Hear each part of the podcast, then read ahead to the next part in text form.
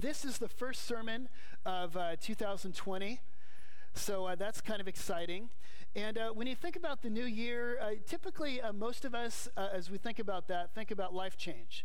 You know, you think about habits to develop, rhythms to put in your life, n- New Year's resolutions to make. And you, you kind of think back, you reflect back on last year, and you think about things that you did that you want to stop doing. And then you think about things that maybe you, you uh, didn't do, you know, that you want to start doing. And you start thinking about life change, how to, how to put new habits in, how to, how to change some things in your life. And next week, uh, we're going to start a sermon series where we talk about that. We're going to talk about rhythms that you can set in your life that put you in the way of transformation. It's going to be a practical series. I'm so excited to talk about that. But uh, this Sunday, what I want to do is I want to stop and reflect a little bit on kind of what's at the roots of life change. You know, we're going to talk about rhythms and habits and things like that, but today I want to stop and just talk about like what's underneath, what's at the bottom of actually life transformation. Because it's possible to uh, you know just put hab- you know rhythms and habits in there and just kind of do uh, behavior modification. You, know, you just kind of change your life on a surface level. But what christianity is about it's about deep rooted life change. It's about it's about transformation from the inside out and so this morning i want to kind of begin by talking about how does that happen what comes before the habits and, i think what we see is that true life change happens when we have a real living encounter with Jesus.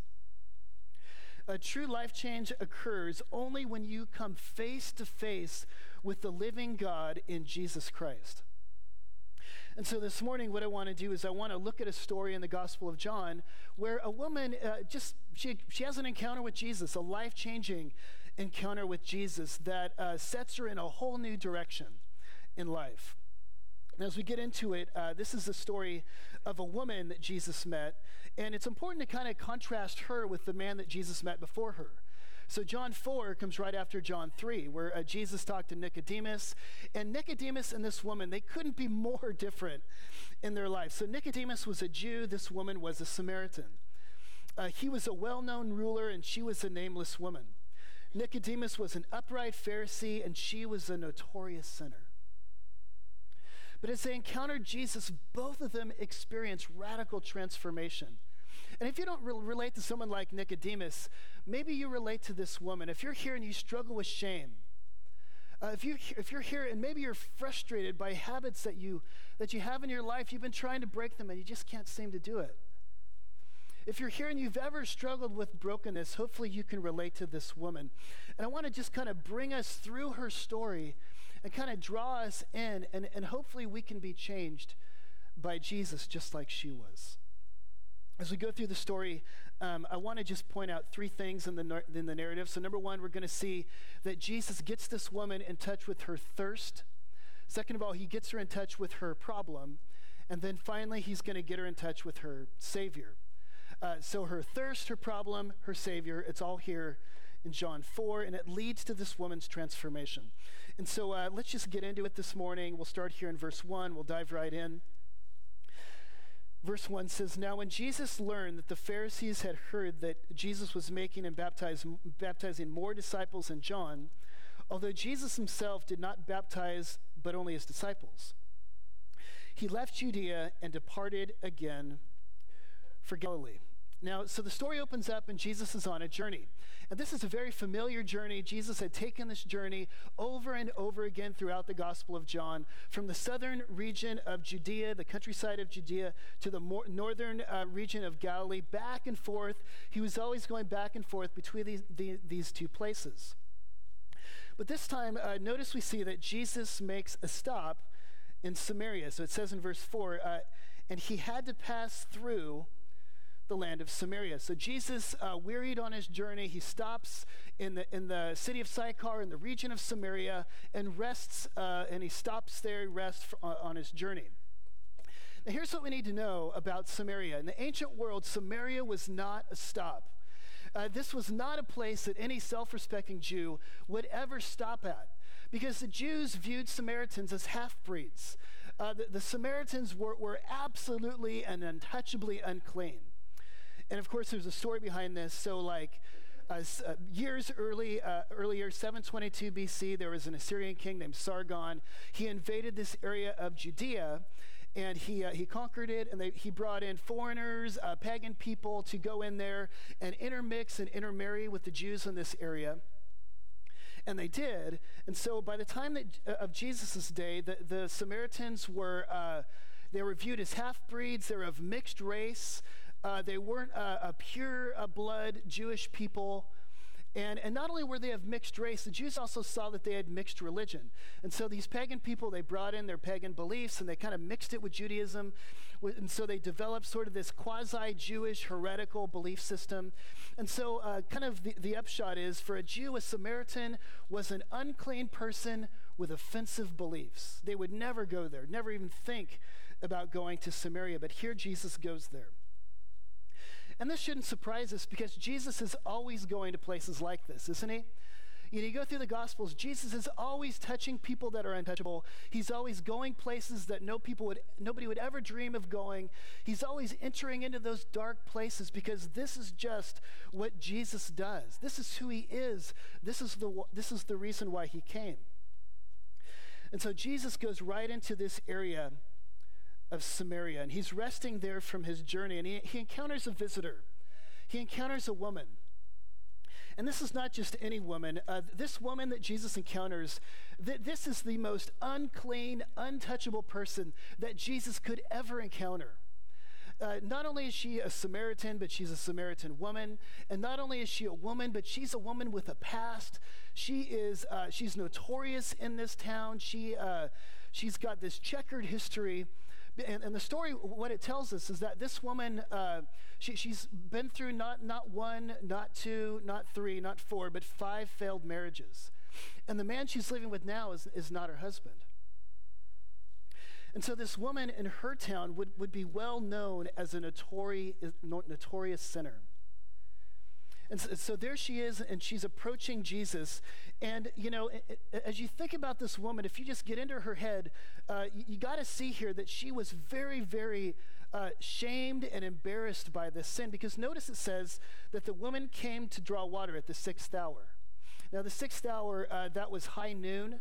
And this is unusual because in the ancient world, uh, women, they normally drew water in early evening. Uh, this was when uh, the weather was cooler and, and they would go with the other women for uh, safety and to socialize. But here's this woman, and she's, and she's coming at, at noon to draw water, and she's all alone. Why is she doing this? Well, she's doing this to avoid shame, is what she's doing. You see, this was a small town. We all know that in small towns, uh, your business is everybody else's business. Everybody would have known what she was, what she had done, and and and and rather than going with all the other women and, and facing the sideways glances and the and the jeers and the rejection of all the other women, she's going at noon to, to be alone. Maybe you've heard that now, a famous TED talk by Brene Brown, and she talks about shame. And she says uh, in this talk, she says, the difference between guilt and shame is this guilt is about behavior. I've made a mistake. Shame is about self. I, I am a mistake. And that's what this woman is feeling. I mean, she's it, here she is, she has this past, and everybody knows it, and she can't go back and change it, and she's living in guilt and shame. It's not just that she's made some mistakes, she is a mistake. And so she's coming here to draw water at noon like she always does, and she's alone, and she's settling for this life of isolation and pain. And as she's going to the well, as she's, as she's going to draw water, she notices that somebody's there. As she approaches, she's thinking, man, I hope there's nobody there. And she looks up, and there's, and there's this person at the well. And it's not just anybody, this is a man, this is a Jewish man. And if you could just get into her head for just a minute, you know, you've got to know that she was thinking, oh no, oh no, there's somebody there. And not only is it a, is it a, a person there, it's a man, it's a Jewish man. He's going to mock me, he's going to shame me, he's going to embarrass me. I just want to get this over with. But as she approaches the well, you know that Jesus doesn't want to do any of this stuff. He doesn't want to mock her. He doesn't want to shame her. He doesn't want to heap more embarrassment on her. He wants to offer her something life changing. And so she comes up to the well. Jesus looks at her and he says, Give me a drink.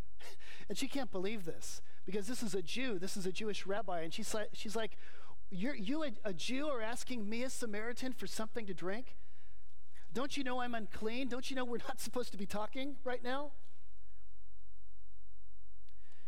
And it says here that the Samaritan woman said to him, How is it that you, a Jew, ask me for a drink from, uh, from a woman of Samaria? For Jews have no dealings with Samaritans.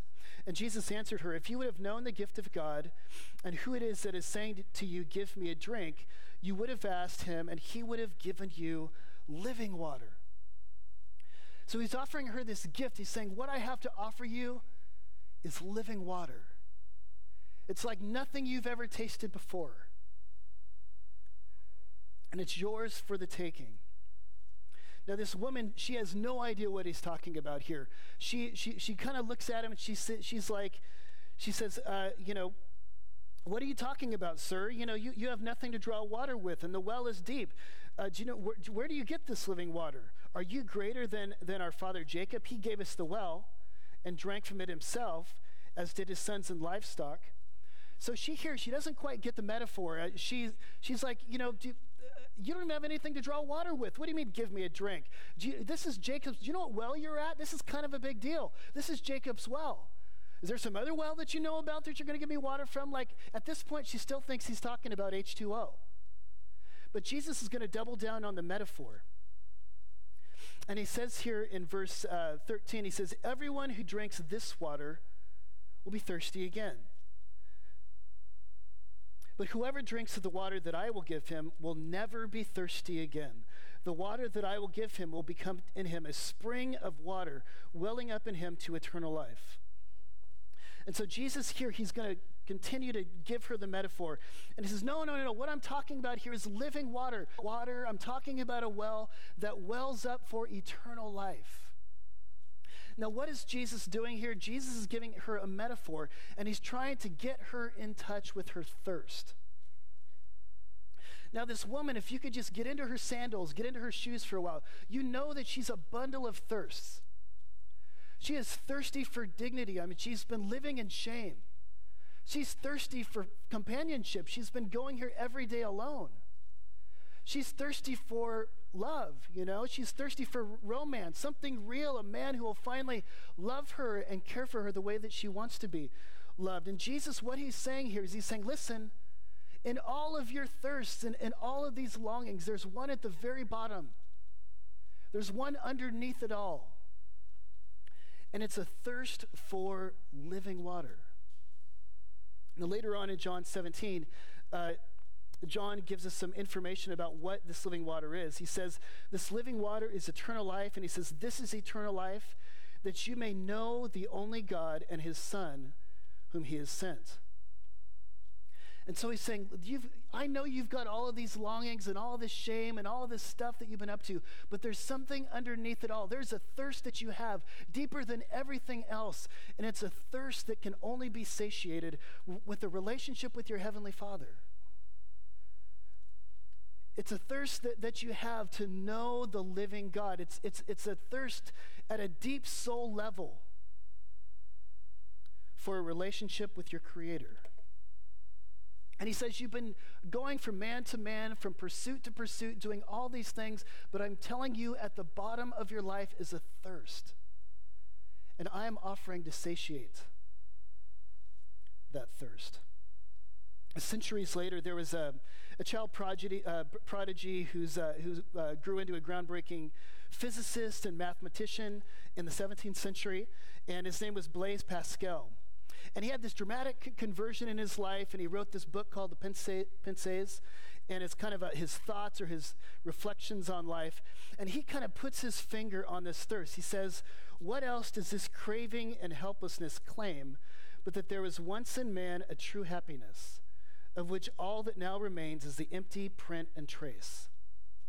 This is he, this he tries to in vain to fill, but none can help, since this infinite abyss can only be filled with an infinite immutable object. In other words, by God Himself. What Jesus is saying, what Blaise Pascal is saying,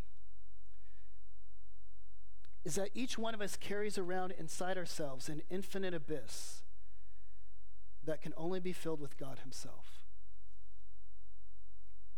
This is what's at the bottom of your life.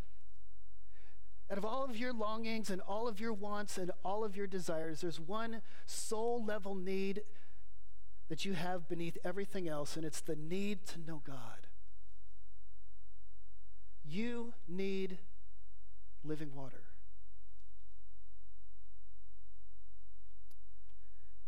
And so Jesus gives her this metaphor. And I think now that the woman, she's starting to get it because you see there in, in verse 15, she, Jesus, uh, she looks at Jesus and she says, Sir, give me this water so that I will not be thirsty or have to come here to draw water again.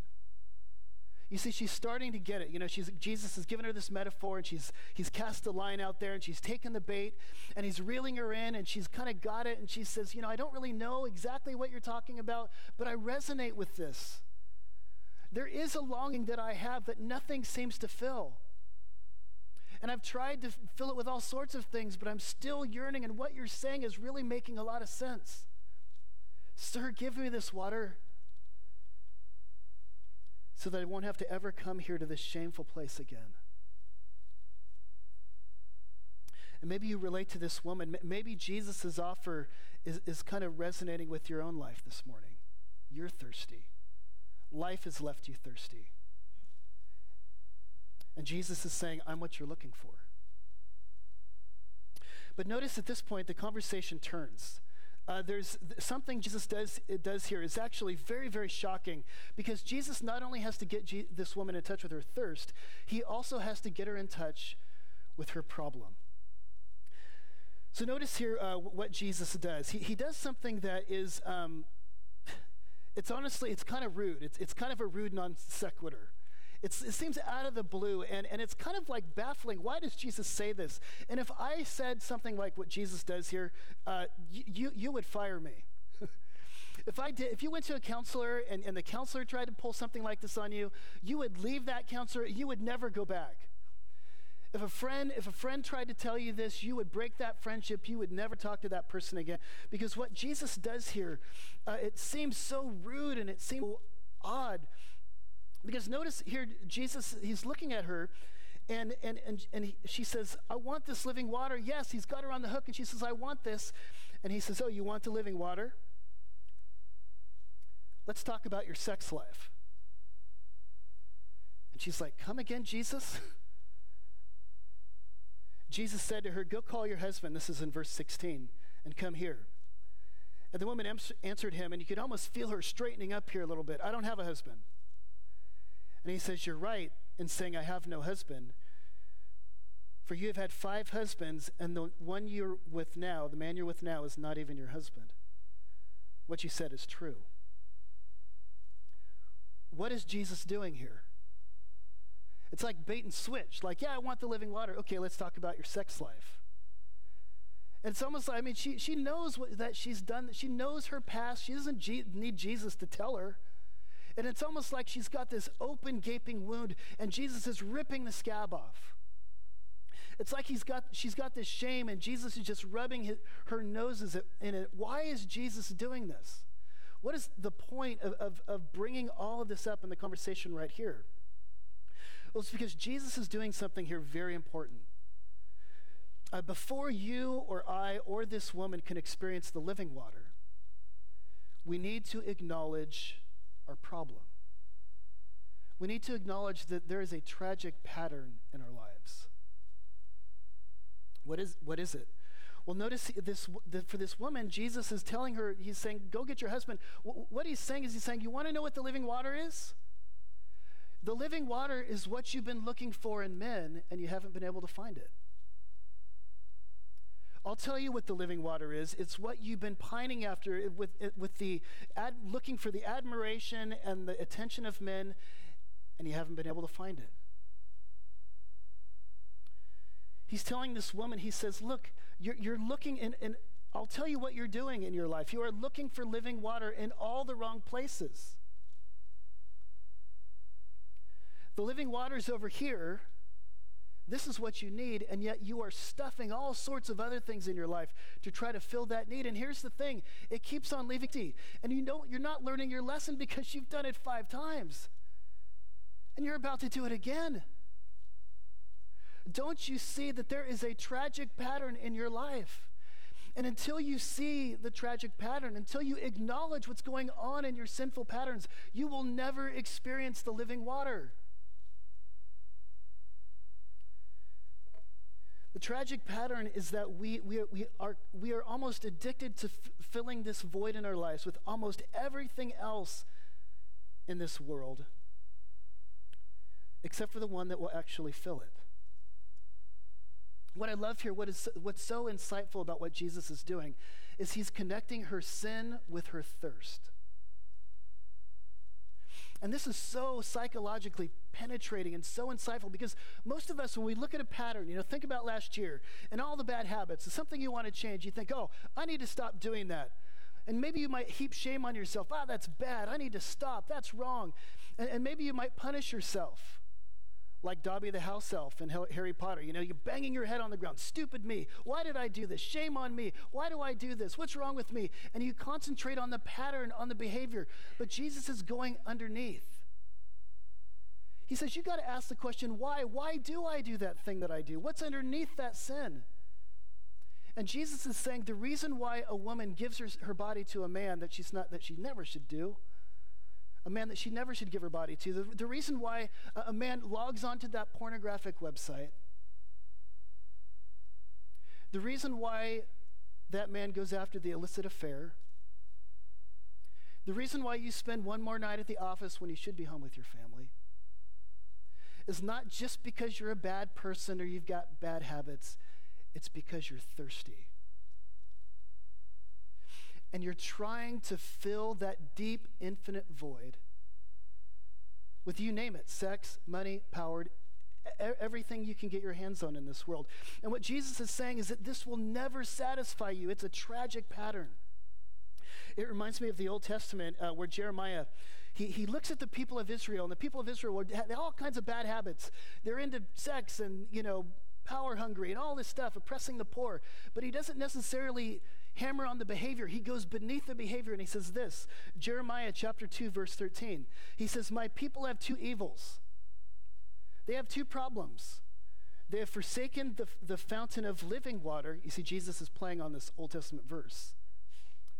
And they have hewn for themselves broken cisterns that can hold no water.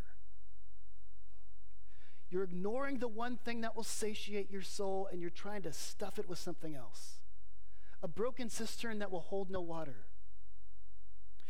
You see, if you'll look underneath, not just why am I doing this, but or, or, stop doing this and all that stuff. It's it's why am I doing it? What is underneath these patterns in my life? And I think you'll find if you if you look there that there's a thirst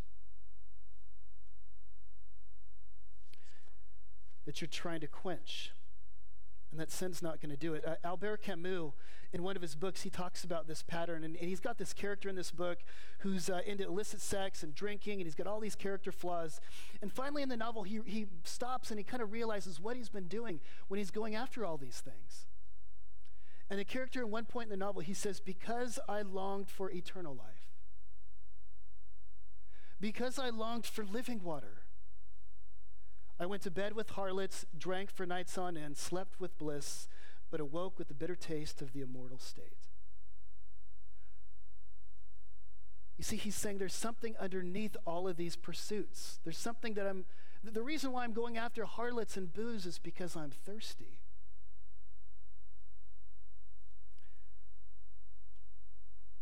So the question this morning is what is your broken cistern? What is the well that you keep on going back to over and over again that is not going to quench the thirst that you have? And Jesus is, is this is what he's doing with the woman. He's connecting her sin with her thirst. He's saying you got to understand that there's your, your, your sin is a God substitute. You're, you're, you're looking to that thing to fill you. It never will. And you've got to see this. You've got to acknowledge this. This is why I'm bringing this up. You've got a tragic, tragic pattern. Come on, work with me, woman. Come on, let's go talk to me here. It's not that I don't want to give you living water. Oh, I want it. It's there for the asking, no strings attached. But you've got to acknowledge something, you've got to leave something. You've got to see something about your tragic pattern. Well, that's all well and good, but somebody might say, well, okay, okay, I'm, I'm thinking about that thing in my life, and I do know I have this pattern, and I'm, I'm, I'm doing these things because I'm thirsty. But how do I stop? I'm in this cycle, uh, just like she was, you know, from man to man to man, and, and she's in there. How do you get out of a cycle like that where you're trying to look to something that doesn't fill your need? It leaves you even more thirsty than it did before, and you leave it hung- thirstier and, and wanting more than you did before you even tried it. How do you get out of that pattern? Well, notice here, uh, Jesus uh, finally uh, brings her to a point where he needs to get her in touch with her Savior. What I want you to see here is that this woman does get free. Uh, by the end of the story, the woman does get free. I mean, she gets out of this pa- pattern. I mean, at the beginning of the story, she comes with guilt and shame and, and isolation and loneliness. By the end of the story, she runs back into the village and she says, You've got to meet this man. I met a man who changed everything in my life. She gets free and she changes. And how does it happen? Well, I want you to see it happens when she comes face to face with Jesus Christ. She has an encounter with the living God in Jesus Christ. He, he brings her face to face with her Savior. And so, and so let's go on in the story. And so he says, You know, you've had these five husbands, and here's your tragic pattern, and this is what you're doing over and over again. And, and in verse 19, there's almost like a pause in the story. He says, Go get your husband.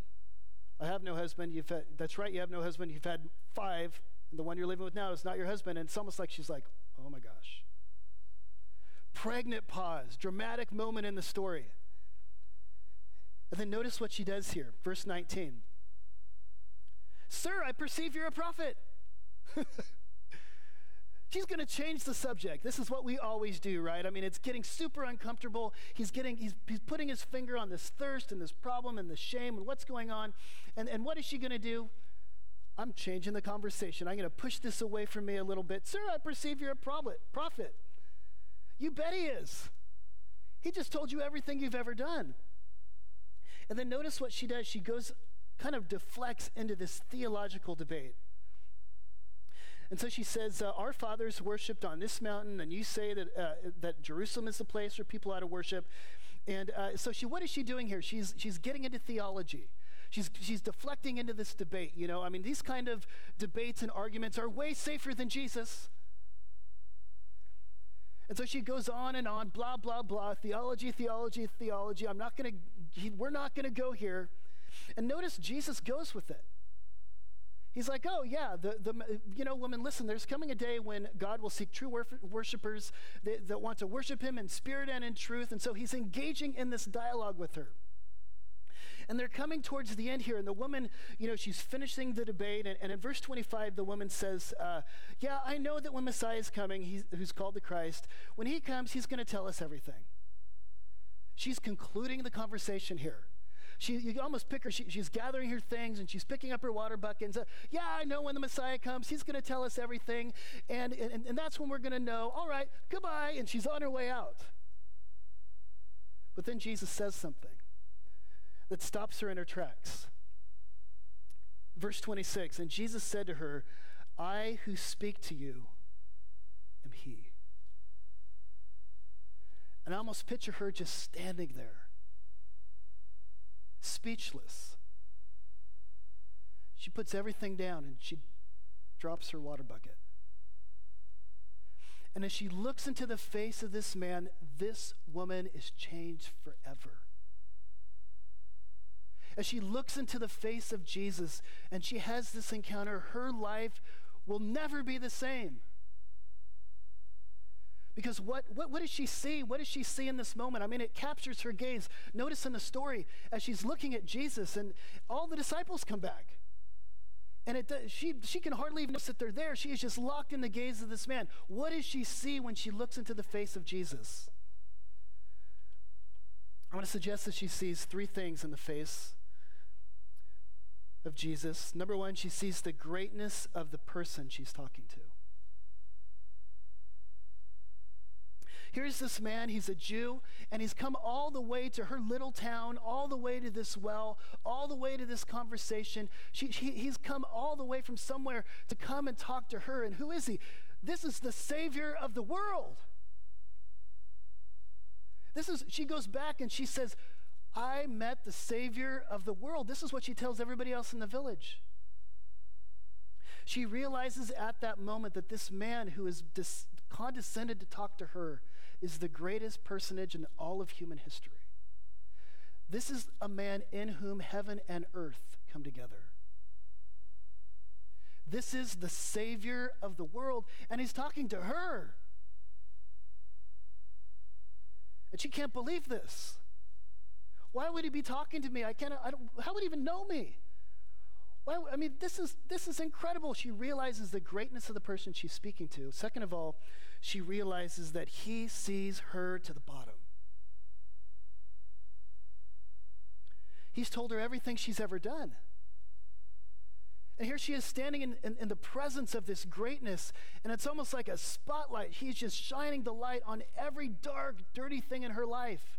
He sees everything, he knows everything. This, this is her takeaway. She goes back into the village and she says, Come meet a man who told me everything I've ever done. Her heart is open and naked in front of him, but she finally realizes a third thing.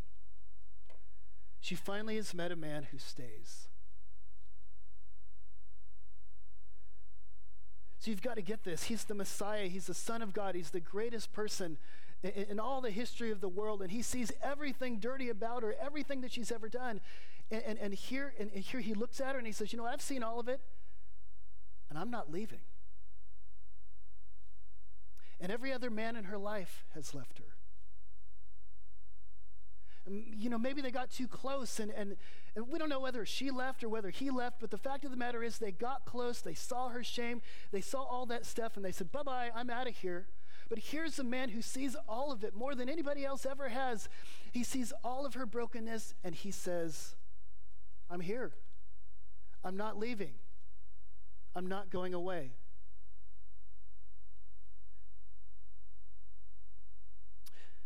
You know, there's another place in the Gospel of John where it mentions the sixth hour. It's the afternoon that Jesus was crucified. And there on the cross, what do we see? We see Jesus Christ nailed to a cross.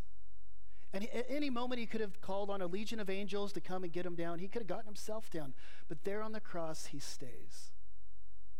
Seeing everything dark about us, he says, I'm coming and I'm staying and I'm not going away. Romans, uh, in the book of Romans, it says that while we were sinners, Christ died for us. He saw all the dark things about us. And yet, your God, in the face of Jesus, looks at you this morning and says, I don't care what you've done. You can't hide anything from me. I know what you're up to. I know what you've done. But listen, I am not leaving. On that day on the cross, Jesus, the living water, cried out, I thirst. And in that moment, he was experiencing the dehydration that comes with separation from God. And he was doing it for you. He was doing it in your place. He was doing it because he is just that committed to you. And so this woman, she looks at Jesus who, who doesn't go away, who seems so committed to her, and she's never known love like this before. She's never seen love like this before. I love what Tim Keller says.